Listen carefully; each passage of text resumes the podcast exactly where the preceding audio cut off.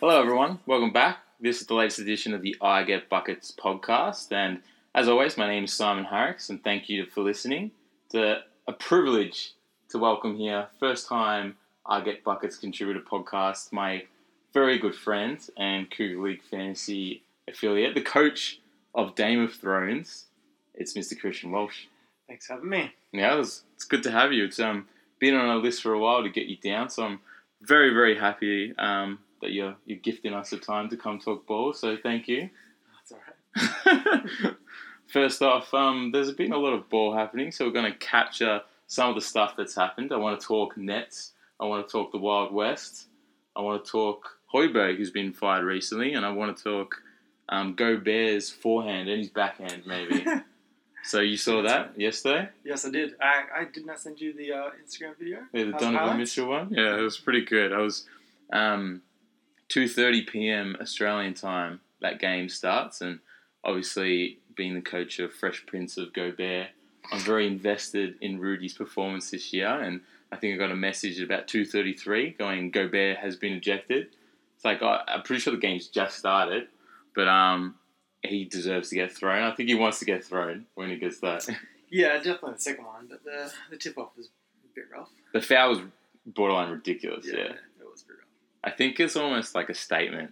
I mean, he's, he came out the day before and s- to talk about how small market teams almost get penalised, and he reckons it's an NBA thing, and referees call it certain ways to um, benefit large market teams. Do you reckon there's anything in that? Ah, look, I don't know of any evidence to suggest that, but you know, I wouldn't be surprised if you know refs play favourites of some teams, some players, especially if you have players that complain a lot, and you know, Gobert is one of those guys that does complain a bit. So, So, you, do you, I mean, there's a lot of talk actually like that. There's some players, and I know ones we've talked about in terms of Spencer Dinwiddie, but other players, a lot of the stars though, they they seem to, to ask more of the refs. Do you reckon there's do you reckon complaining puts you on the radar, or kind of with some refs it kind of puts you in a place where they're gonna they're not gonna give you anything? I think most refs, like, if, if you're a star, you're gonna get the calls, but if you're asking for them, I, I don't know. I don't feel like you deserve it because you should get in the first place. You know, Yeah. star, like, I think sometimes it's like star players put the referees into position to call fouls, and if you put referees in positions to call them either your way, a lot with contact and driving stuff, that you're going to get some of the calls. yeah, yeah, for sure.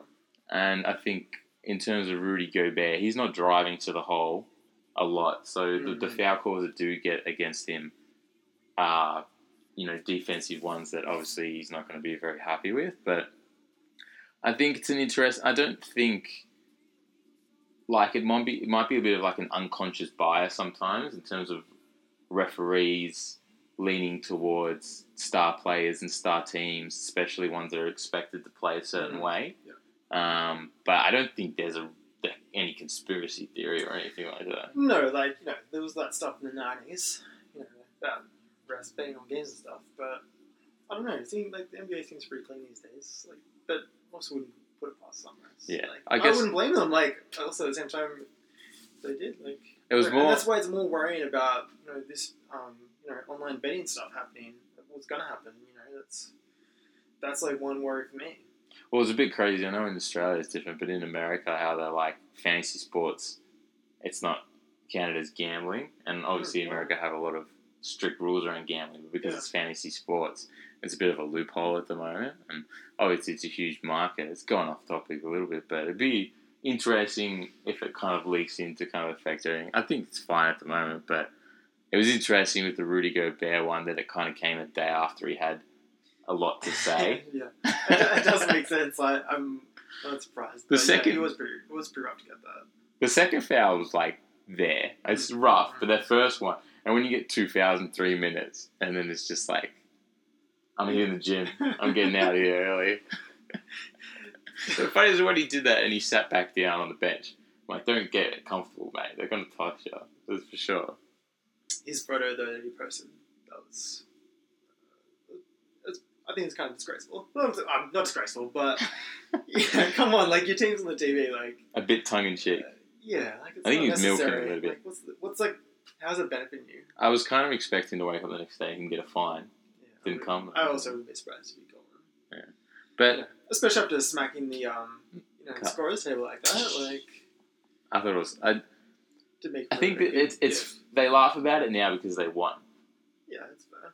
But I mean, if they lost, they're like, wouldn't, they're not laughing about it. Yeah, Mhm.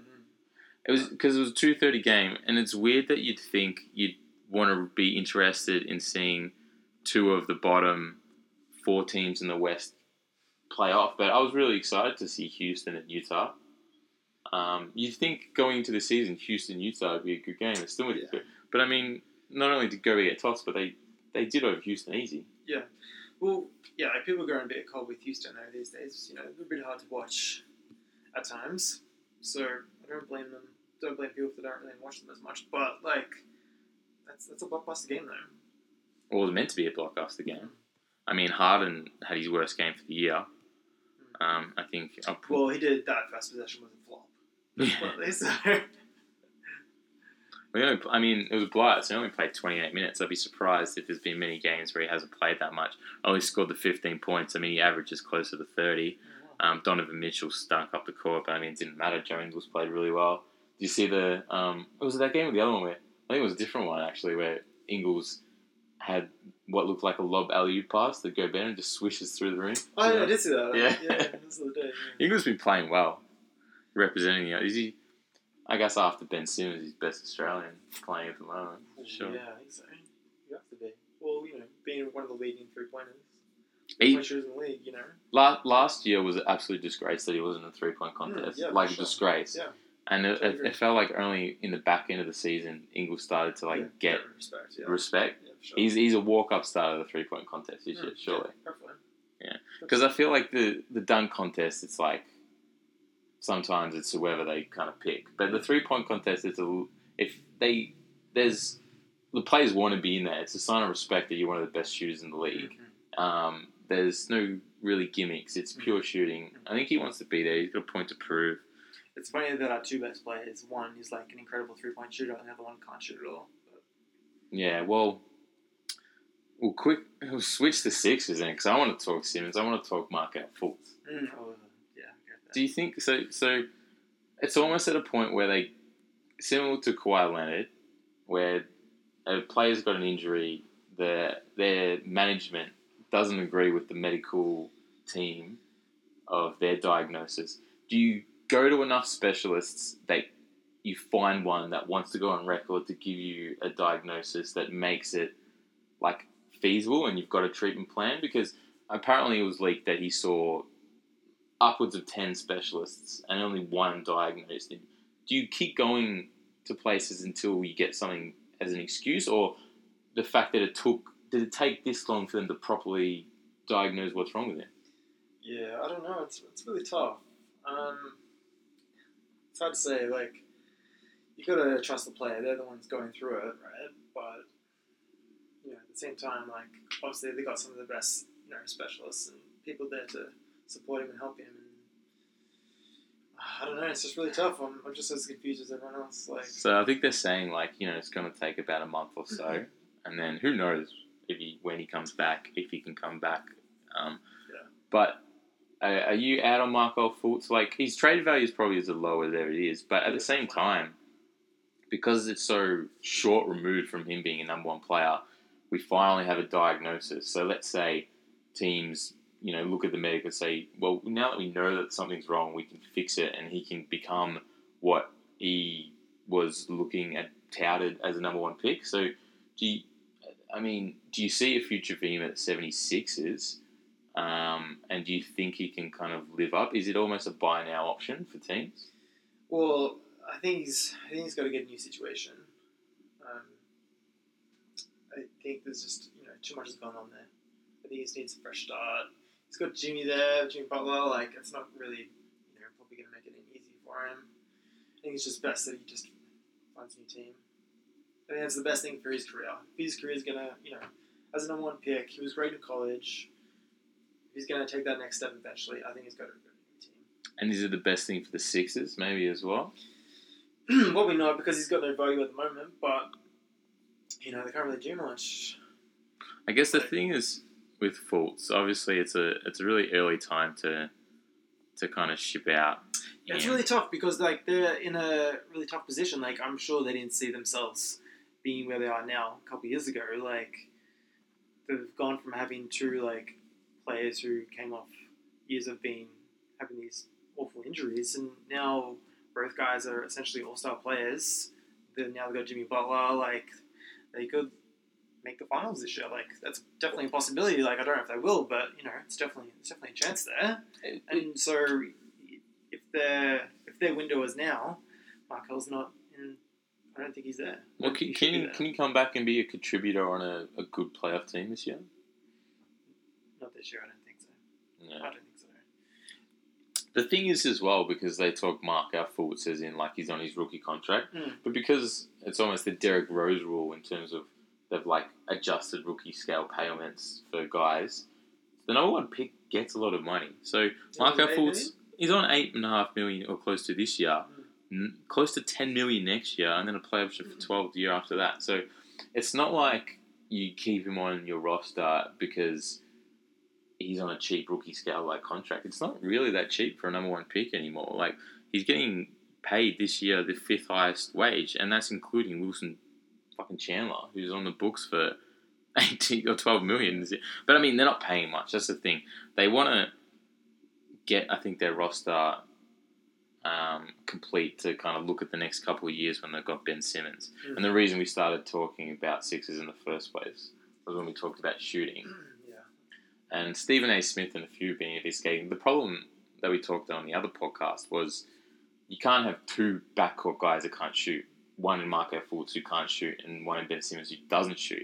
Now you got obviously Jimmy Butler. You start JJ Redick, but the problem doesn't completely go away. No, it doesn't. It doesn't. At what point does Ben Simmons start need to shoot? I don't think he needs to shoot just yet. I think it will come. Like I think part of the process, but it needs to be on the agenda to work. It's not like we look at Ben Simmons and say he doesn't need to develop a jump shot. That's ridiculous. Like he he, he wants does, to. Yeah. He wants to do Sure. better. The Nets game about a week ago. Mm. I mean, and I try to watch Sixers when I can. They didn't go near. it. They just like backed off completely. I And I saw that one where I think it was Dinwiddie was actually in the paint yeah, and he was up the top. Simmons up the top with the ball. And we saw Right. that in the Boston series in the playoffs last year with Ben. And it's going to happen again until, um, like, he hasn't, unless he's attempted one in the past few games that I missed, he hasn't attempted a three this year again. Like, and I feel like we talk about it a lot, and it's hard because he's so good. Like, he's amazing. He's like an absolute freak, but it's going to be something that we keep talking about because the Sixers are attention worthy now, and Ben Simmons has got the draw. He's an Australian. We want to talk about it. So. But the longer he leaves it to start shooting, I feel like the more attention it's gonna bring. Like My we've prob- seen in practices and stuff that he can, you can like generally there is a shot there. Like you know the technique isn't great, but Well, that's the thing, like, because like, if practice is one thing, but it's not like he's hitting mid ranges with an, mm. a, a genuine shot like technique, and you just need to extend that distance out. He doesn't shoot mid ranges. He, he shoots push layups. He's got the sky hook. He's got the finger roll. He's got he's got everything. He, he, he doesn't shoot a jump shot like at all in a game. Not even like a not an NBA game. no, no. Only when he came over and played, you know what? Um, not awarding like uh, he was like came over for one of the summer and he's just Yeah. like shooting in the hoops and stuff like that. That was But, his first. That was his first before his first year. He actually played. Yeah. It was like on the northern suburbs of Melbourne. I think it was. Yeah. other teams we want to talk about. So we're down to two coaches fired so far, maybe more before the end of the year. But did you see the Hoiberg firing coming? I was really surprised. I don't really see the point in doing it now. Like, may as well tank. You know, Yeah, you might as well put the ball in LaVine's hands and let him score as much as he wants. And it seems like they were doing that already. I just don't understand the point of now. I was just right out of the season. It was weird with the timing. What I got the feeling of, and maybe Red was with obviously Markkanen coming back, and Portis coming back, Mm. Chris Dunn coming back. Um, there was there's rumor that it's easier for the Bulls to fire him now because if they do start winning with their guys back, it makes them harder to fire their coach, and they don't think that Hoiberg's a solution long term. Um, yeah. but I mean, other than that, you if you're the Bulls, you want to be kind of pretty bad still. There's no real reason to win too much. No, there's not. You just want to, you know, get young players some minutes, get some experience, and well, that's what they're doing. But Well, Markkanen hit the um, go ahead layup to win the game today. Did well. I thought it was funny because um, LaVine played alright, but they were doing offense defense, what they kind of do at the end of the Russell sometimes is they sub LaVine out for D, and he like waved off the sub to um, the coach. He's like, "Nah, I'm staying in." And um, Russell Westbrook just blew by and got a layup. And then for the last play of the game, after Markkanen hit the layup, um, he completely fucked up the d- assignment again and left the guy away. They just didn't hit the, the shot. So I think LaVine was quite lucky there. He's he's got a lot of work to do on defense, I but don't understand. He's young, he's athletic. Like, just put in. It's just an effort factor. Like, well, that was the thing. Like care. someone who can is so athletically gifted. yeah. How much does it come down to effort? Um, It's like Westbrook sometimes as well. Like, if, did, if the ball's not in his hands, like, not, you know, more so on offense, but, like, if the ball's not in his hands in offense, he just sitting there in the corner with his hands on his, his knees. Like, I just, Yeah. I just don't get it from effort point of view. I think the at the time the LaVine contract was the right thing. I like I like LaVine as a player. I'm usually sure he's been really good. I think he was the first person since Michael Jordan in Bulls uniform to score like 30 points like four times in a row or something like that. Like, um, I might be something wrong with that. Yeah, yeah. There was some stat I can't remember exactly what it was where it was like Michael Jordan LaVine in terms of scoring and Yeah, like um, he's good, and I think they're still quite flexible. The thing is with Parker, I think the signing was weird, but the twenty million next year is a team option. yeah. Um, so do At they least they get rid of him. get rid of him? Um, Omer Asik is still on the books, which just looking. Robin Lopez goes, and you build around Carter, Markkanen, and hopefully a top Yeah. six or seven pick maybe next year. And um, I still Maybe. I still think Dunn's a good-ish player. Like he, he showed it last year when he came back, and remember the Bulls were awful, and they went on like a bit of like a six-win run, I think, and they do things like I think there's there's hope for the Bulls. I, I think firing Hoiberg was weird because I don't know if we know if he's a good coach. Like he's what coached them two years. I wouldn't know. Mm. Yeah, that's it. Yeah, maybe two, three years, yeah. Yeah. Yeah, very unproven. Yeah, well, we'll see if he lands somewhere. He's got him and Tyronn Lue, and um, is that it? I think he fired the look Yeah, at jobs, yeah. but that's right. Tyronn Lue's getting paid what millions of dollars to not be there, so It's probably the best for him, though. just sit at home, just cash the checks. Other um, NBA news that came around today. So we're talking Aussies. Matthew Dellavedova back to, to Cleveland, coming home. Coming home yet? I think it's a, a win-win scenario for probably both um, the Bucks and, and Cleveland. Yeah. Yeah, well, with Cleveland getting that the first round, the first and second round picks, then you know definitely makes more sense.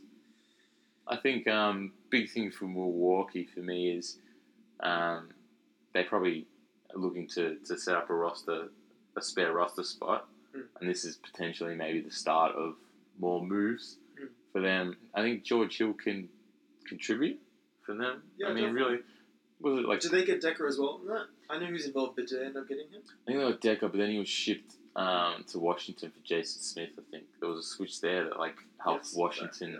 get under the luxury Mm. tax by more. Mm.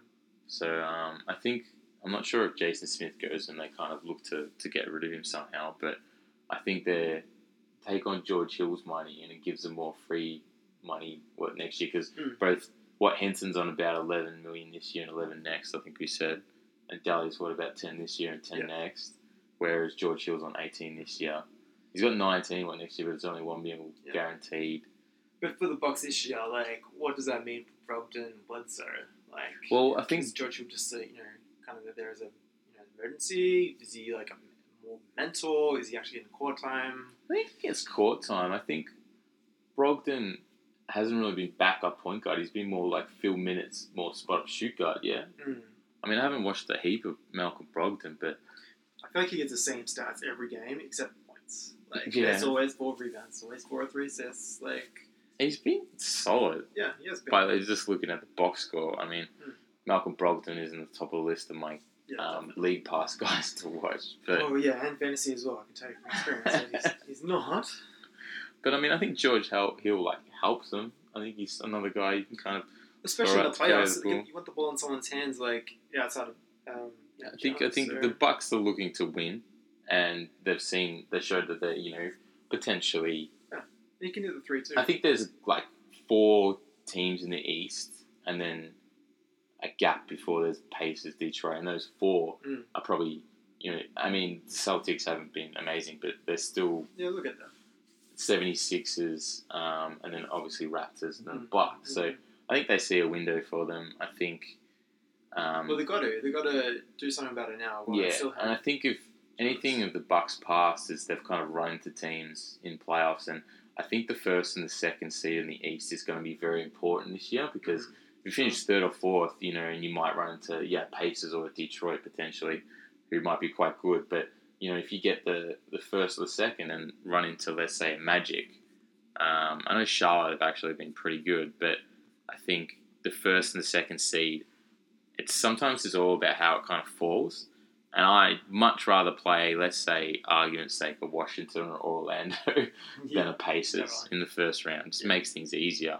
I think the Bucks are setting themselves up so they can make more moves potentially at the deadline, um, and maybe be active at the buyers market Mm. um, when. I mean, players before he got traded, like Kyle Korver, like there's other guys out there that you'd think. I mean, I don't know. There's a huge market for J.R. Smith, but other guys that you know rebuilding teams are not going to want. Robin Lopez is probably a, a prime buyout candidate. I think that could help. Um, I don't know if he helps the Bucks really, but you get the Lopez brothers together. That'd be fun.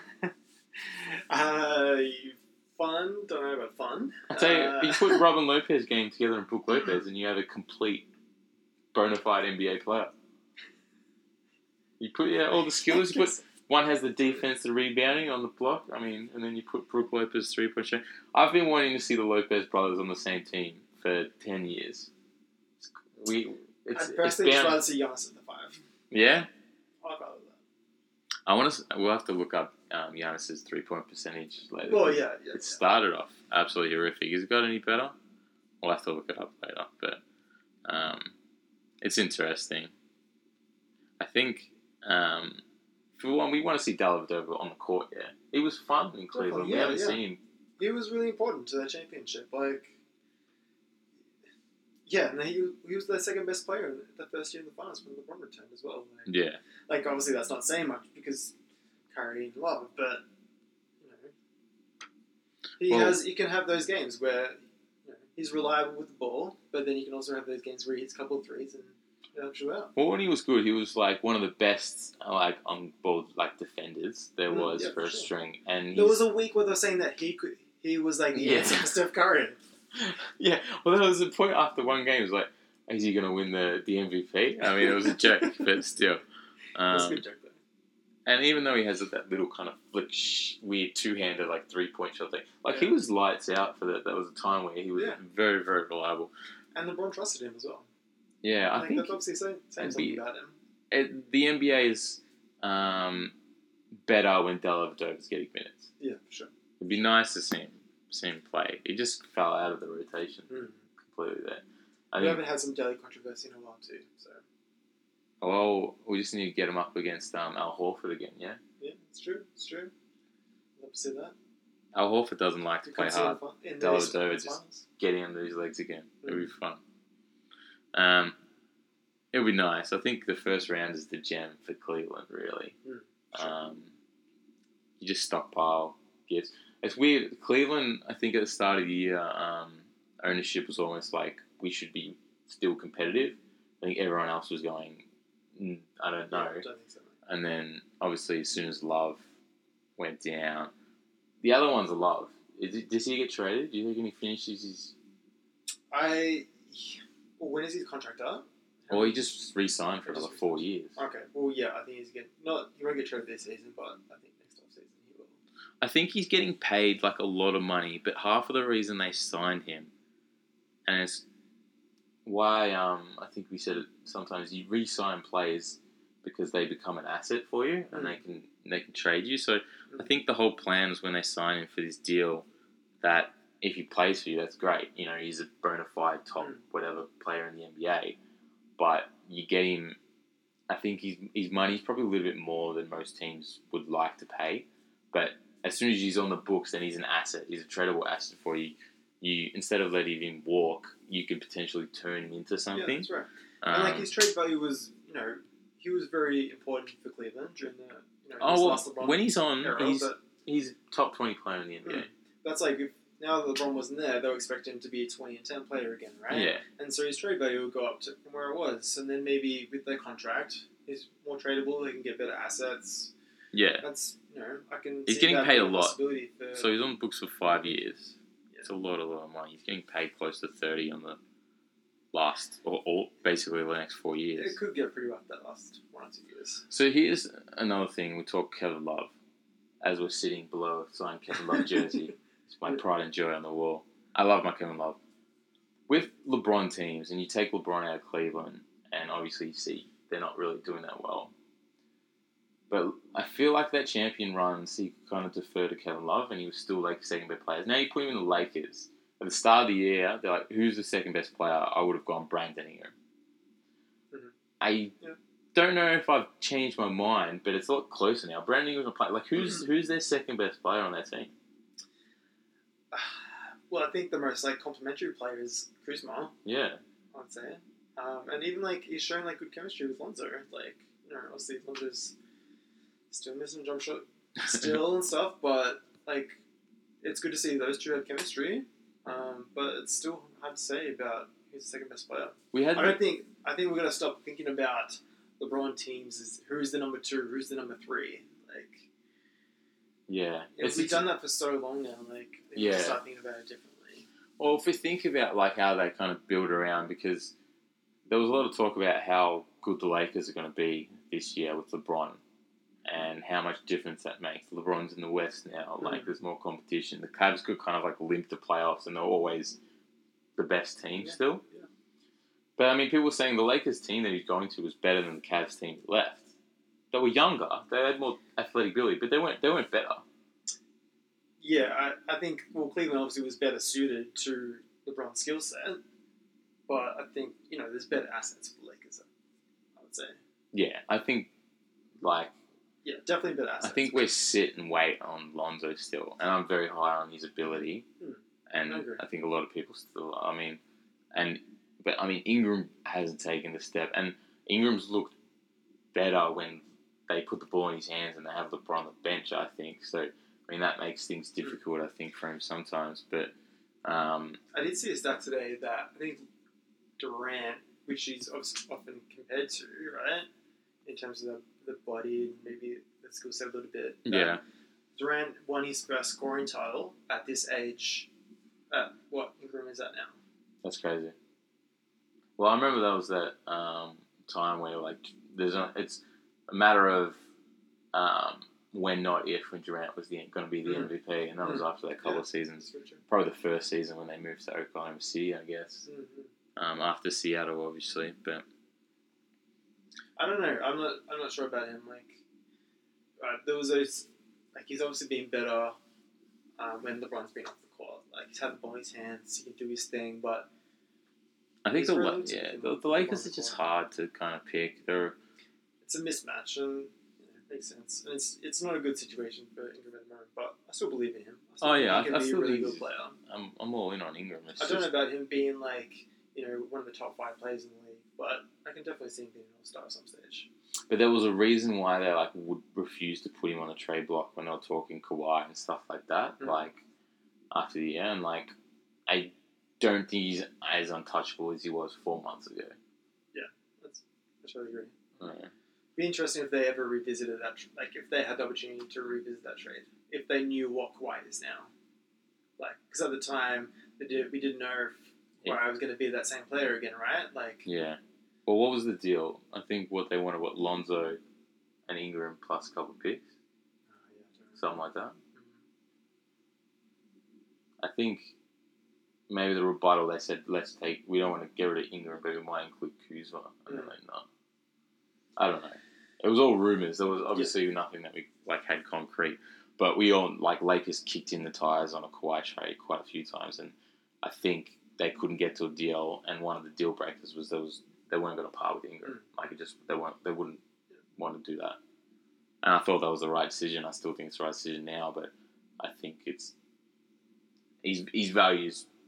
I mean, a lot can change in four months, and at, by the end of the season, it might be completely different again. But um, it just depends what like it depends what LeBron's plan is going to be for the next couple of years. well, I mean, does he still want to be the number one guy in three, four years, or does he want to kind of take? Is he happy to take a back seat and maybe let Ingram take over a little bit, or Lonzo, whoever it's going to be? I think LeBron's happy to do whatever until it's winning time, and then he's LeBron. Yeah, maybe.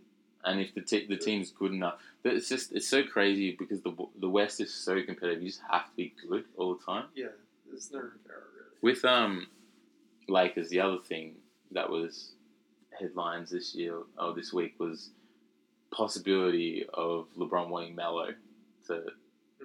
Join the team. Is that like on the outside looking in? It doesn't really feel like there's too much benefit to that if they, um, I think he just wanted to make his mate feel good.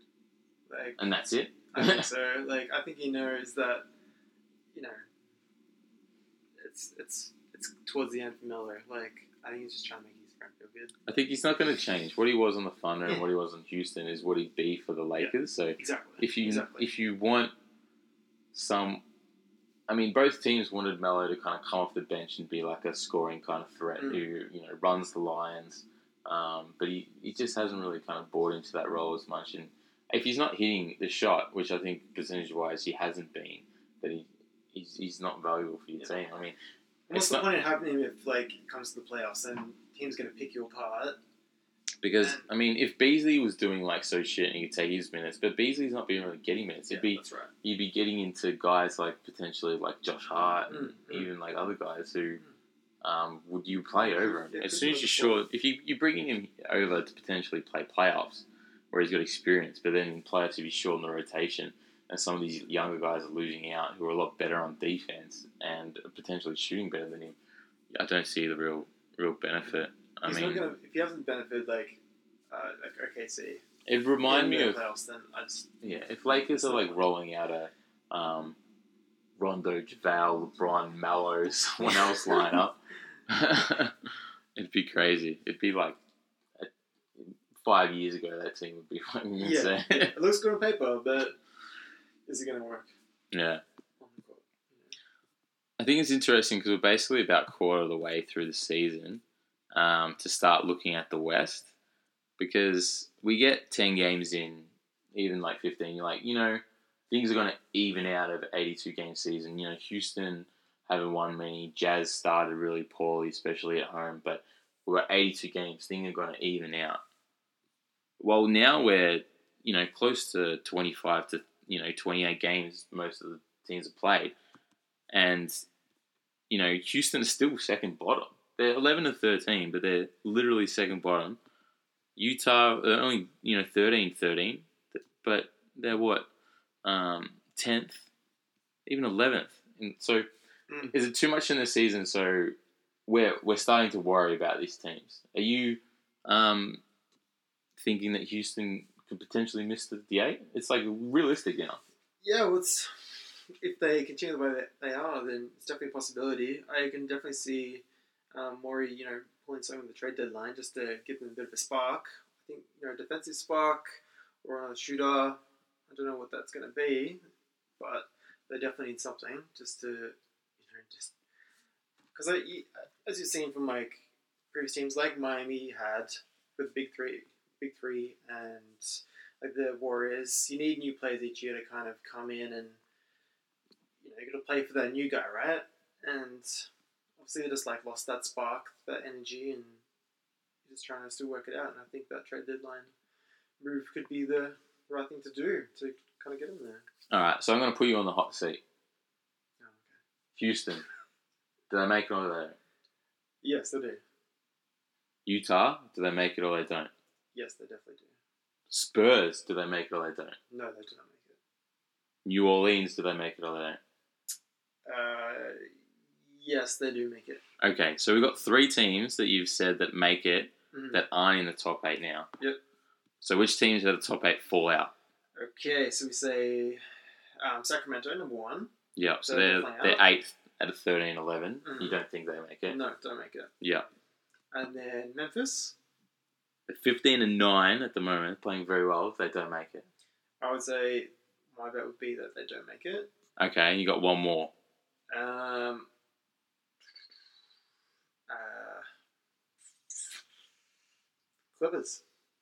You know what? They're the one that stands out to me too, but it's too hard to say. They're playing Yeah. so well. Yeah, they are. They are playing really well. Like, I And that's because it would just be insane to see Portland not in there. Like, if they don't get to the playoffs, that's they're they're definitely gonna blown out. The team's gonna blown out. yeah. Um, OKC, they're definitely gonna make it. Denver's definitely gonna make it. Yeah, I feel like I'm I'm with you to be honest. Like, but I think that's basically because we're looking at our preseason expectations, not that's on true. what what is happening, and we look at that and say, well, of course, Houston, Utah, and potentially, I mean, I don't think the Pelicans are going to make it, but I mean, they're 13 40. The thing is with the Clippers, they play so hard, but I can see, you know, them winning or losing four or five in a row, and then that's Yeah. enough for you to just plummet. Um, And like they got a lot of injury um, prone players as well. Like because Denver, Golden State, Oklahoma City are making it. They're locks. LeBron does enough for the Lakers to make it. As you said, Portland are, are good enough, and I think we've seen that's five teams, and it only leaves three spots for a lot of teams. And we're not even talking about Dallas and Minnesota, who have been playing better basketball. Both of them are seven and three in their last ten. Um, it's just a really interesting thing now, and I'd love to revisit it at the halfway mark. And let's say the Clippers are still second in the West, like this is a real deal. If they're halfway mark, you're like you, you'd have to kind of back them in. Um, I t- I'm I'm super worried about Houston. I'm well, they're only uh, like it's still got a decent record, 11 and 13 at the moment. Like that's still alright. Like it's it's, it's just that the the stands are so tired. Like But even on like you watch the games and um, it's just it's such a gauntlet. mm Like, and I don't know if they can like. It's, how many games are they out of the eight though? they're only two games out. Yeah. Yeah, I know. It could be different next week. Yeah, they're But second bottom and they're two games out. How ridiculous is Yeah. that?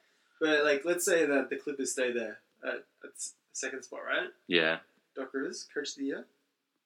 yeah, Like yeah, maybe. It's crazy to think about that he was like this once like widely respected coach, and now everyone's starting to hate on him. And now, If they You know, finish, if they second in the finish West. second in the West, I'd be voting for him. I think him and Mike Budenholzer for Bucks are probably the two leading candidates at the moment. yeah, it's, we're, we're, I'm really interested to see where that ends up. All right, well, we'll get you in in a couple months' time. We'll we'll re-talk about it. Sure. I'll play you this back, Yeah. and we can we can see. Yeah. The East is just not as interesting to talk about. No, it's definitely not. It's Washi- definitely. Washington are fuck. I mean, they're awful, but and they've clawed their way back to only being a game out of the eight. How many games has Oladipo been out now? They're in the fourth spot. Well, he's been out for um, roughly two weeks, and he's still indefinite. Yeah. That was just like a, a knee knock. He'll, he'll I think it'll be back soon, but Mm. every time they say indefinite, I just hate that word Mm. when you're looking at it. But um, they're still fourth, 15 and 10. Like one of the last two. Indiana are good though. Yeah, they are. They, they are really good. They're a good team. Like, that's what I'm saying. Like, they're in the fourth spot and they don't have Oladipo there, who's supposed to be their guy. Like, it's, it's a good sign. Like, they're probably going to finish at the fifth spot because Boston will probably take over, I'd say, because they're currently in fifth. Do you reckon much change? I mean, the West, they're gonna it's gonna rotate like crazy for the whole year, but the East, the eight might be very close to done. I think yeah, it could be done now.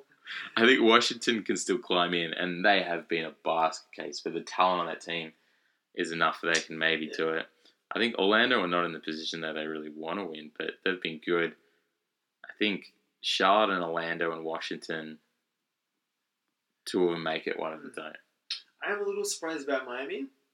Um, You thought they'd be better? yeah, I did. Well, I think they thought they were better. You want to be better when you're ranked number one in the NBA on payroll. Tell you that much. Yeah, that's right. that's not a good sign. I mean, a lot of that's um, Chris Bosh, which goes off the books. Yeah, I think they that's get they get paid like insurance money or something for that. So but Bosh, Whiteside.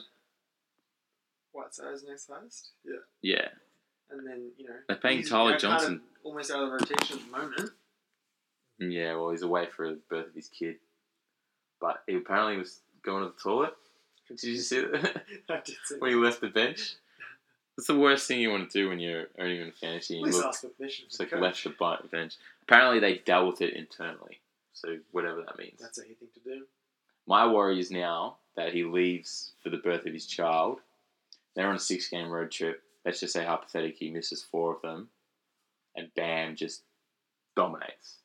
And then he comes back and he loses his spot, and then Spoelstra just runs with um, Bam. Well, I think like Bam is definitely the long term play. Like He doesn't have like the skill set offensively that Whiteside does at the moment. Not, I'm not saying that Whiteside might be a positive influence on modern- the game, he's but not a modern center though. That's why but Bam, was very um. But is Bam a modern center? Well, he's more athletic. Yeah, he's a. he can roll up the room pretty. As we're saying, like he's Yeah. pretty good at rolling. Like I think he might fit the way they want to play a little bit more, but it's like the influence to to play a guy who's um, the highest paid player on their team. Mm. If you don't count Bosh, which you shouldn't really, but yeah, that's true. Um, I mean, they just they're overpaying guys like paying Tyler Johnson way too much money, and that's a Brooklyn's fault. Yeah. Fell from the contract, but I mean they mushed it. Dion Waiters is is he? Oh, he's injured still, but I wonder Yeah. when he's coming back. He's always fun to watch. Yeah, he is. He's pretty good. Like, but like, Miami can't. They're not really a market that can afford to just bottom out. You know, like, so I totally understand them doing that. But that Yeah, it'll be interesting. Miami have always been. I just feel like the past few years they've overrated themselves. I think maybe a little bit, and I thought they were going to be good. Jay Richards. I mean, they were really involved in those ball talks. I think because they wanted to be good hmm. again, but obviously Yeah, they don't want to give him give up Richardson. Like, he's pretty good. Yeah, He's good yeah, player. he's, he's a great player, and he's one of their only good players that are on long term contracts that are worth it. They paid Justice Winslow, but he's got a team option. I think Mm-hmm. you're a big Justice Winslow fan. Um, I would say I was. I was gonna say, are you- Um, Are you out? Are you still on? I am off the island. I'm off the island. Um, I still I like watching him play, but he could. He should be better than he is. I I thought he would have been better by now. Like It's his. it- Yeah. when he was originally drafted, like was it that draft where Miami was offered four picks for him? That's yeah. That's Three it. picks for him. Something like that. Yeah. Like he he was really good. Everyone said he was a steal at ten. Like. And he was like he was really good that first year, and like he generally has been good, but that growth just hasn't really yeah. been there. The thing is, he has all the tools apart from the most important one, and he just can't bloody shoot. Yeah. Defensively, he's great. His IQ's there. He's you know good with around the rim in Mm. terms of switching and kind of um, good passer. Like uh, he's a good like hybrid kind of wing that can defend a lot of positions. He just can't score. Mm. He was great to watch against Philly in the playoffs. Like, I'm like I'm not I'm not hundred percent out on him, but yeah, I, like he, ha- he has a place in the NBA still. well, but I wouldn't center my team around him at this I mean, there's only there's literally only like four or five guys who've got their extensions from their rookie class, and he's one of them. So I mean, there's a place for him in the NBA. Yeah. Miami thinks so. Yeah. I think the other ones are, are Miles Turner, um, Larry Nance Jr. and Devin Booker, and then Karl-Anthony Towns is all the same year. I think. Yeah, that's it. Yeah. Other one, and we talked about before when I was talking. So we- we've got a Nets fan, two Yeah. Nets fans, I guess. We'll talk. The other one of his extension is uh, D'Angelo Russell.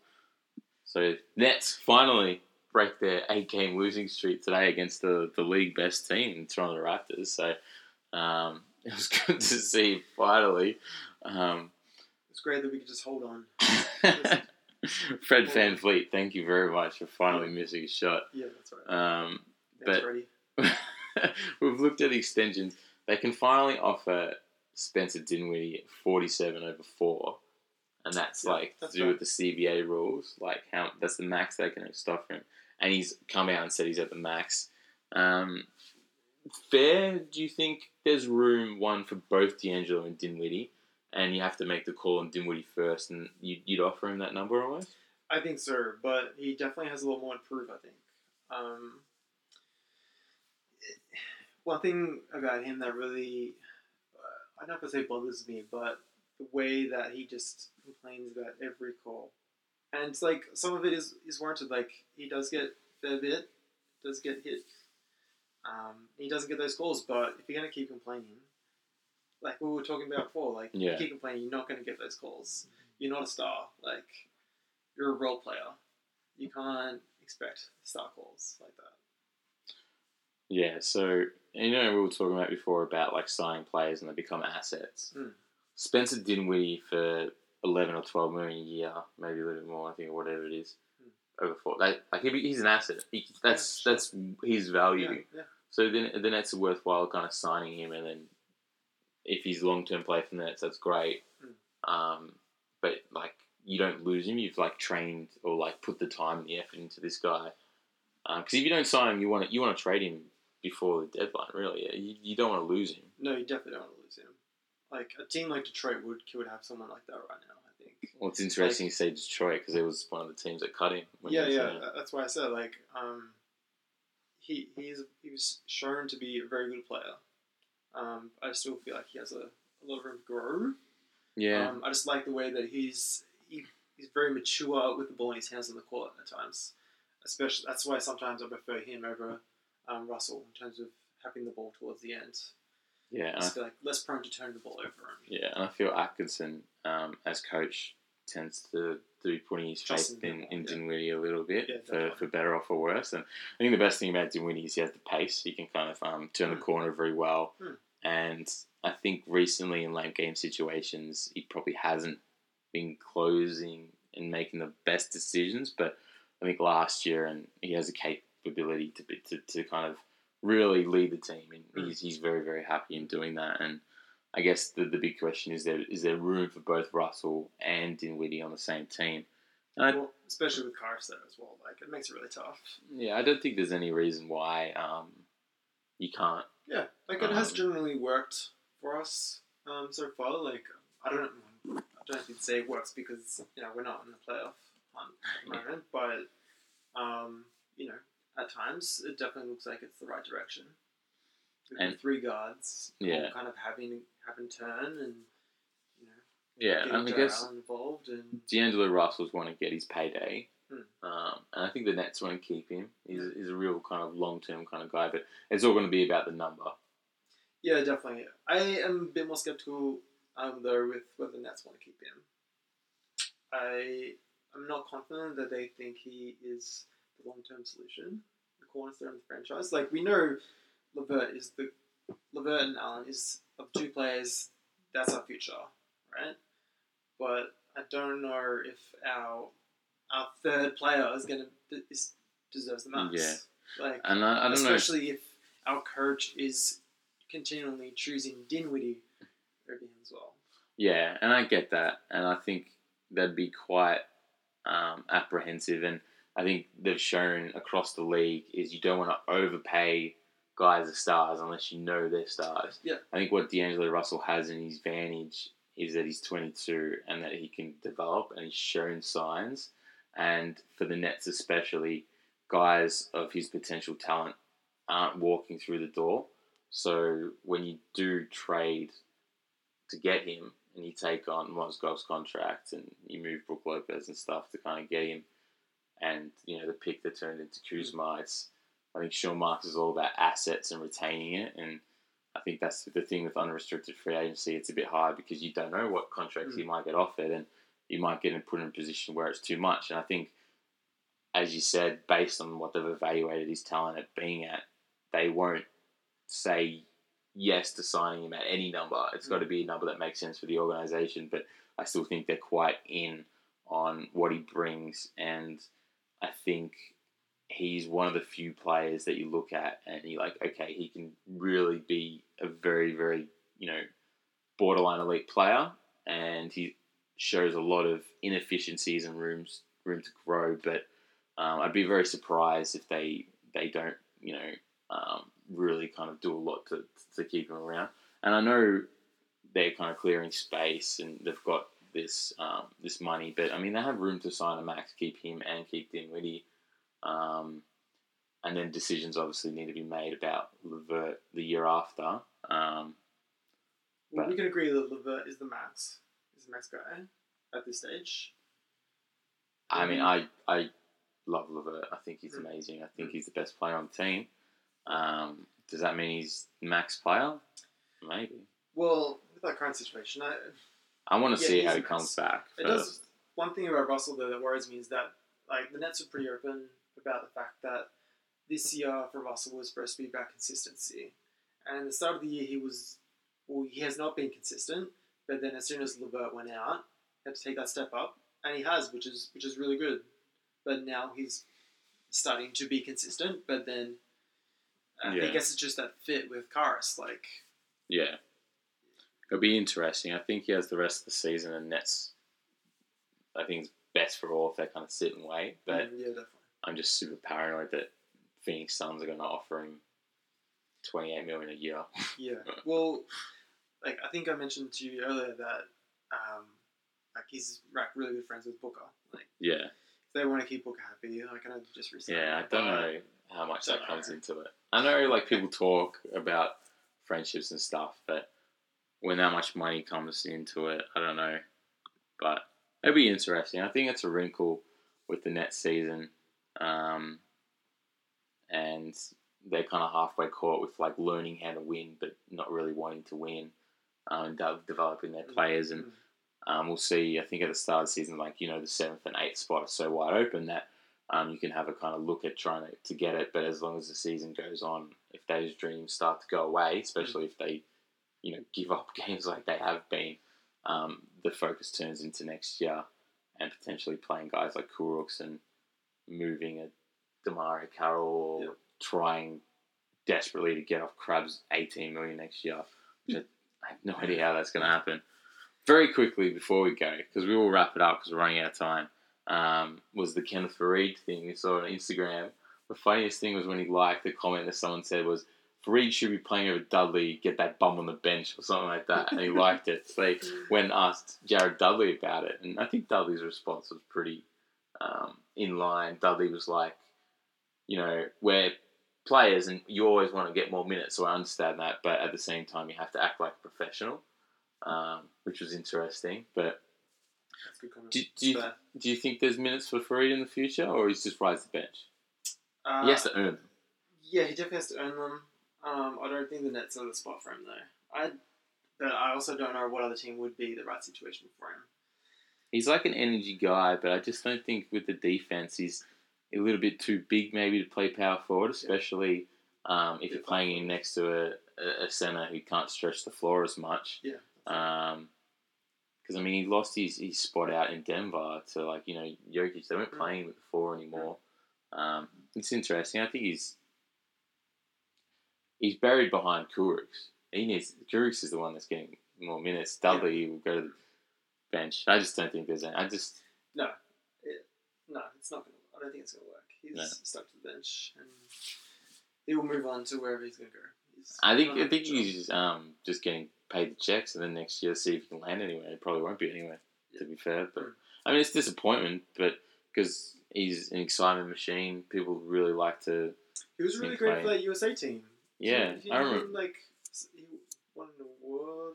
Can't remember what it was. Well, when he was but- after his first couple of seasons, he was on the USA roster. He he won like a community award or something like that. But I don't know. He was like I part think it of was like, like, a top three. Um, was it World Championships? I think it was. Potentially, And Curry won like the MVP of yeah. whatever it was, World Championships, and I think two was Faried. Yeah, That's crazy to think about, right? Like it's a bit of that a was what, for like Bryce. 2014. It wasn't. It wasn't long ago, Yeah, really. yeah. Four years is a long time in basketball now, I guess Yeah, that's true. That's true. But it's still, it's crazy to think about. Yeah. Oh well, it was very good to have you on uh, the podcast. I just want to say, everyone, thank you for listening. We're on Spotify now for the first time, so if you do have a look, please follow, subscribe. We're on iTunes and Castbox. Um, thank you for listening. We'll be churning out more, and thank you very much, Christian Walsh, for, for coming in and talking ball. Anytime. Thanks for having me. Cheers, everyone. We'll catch you next time.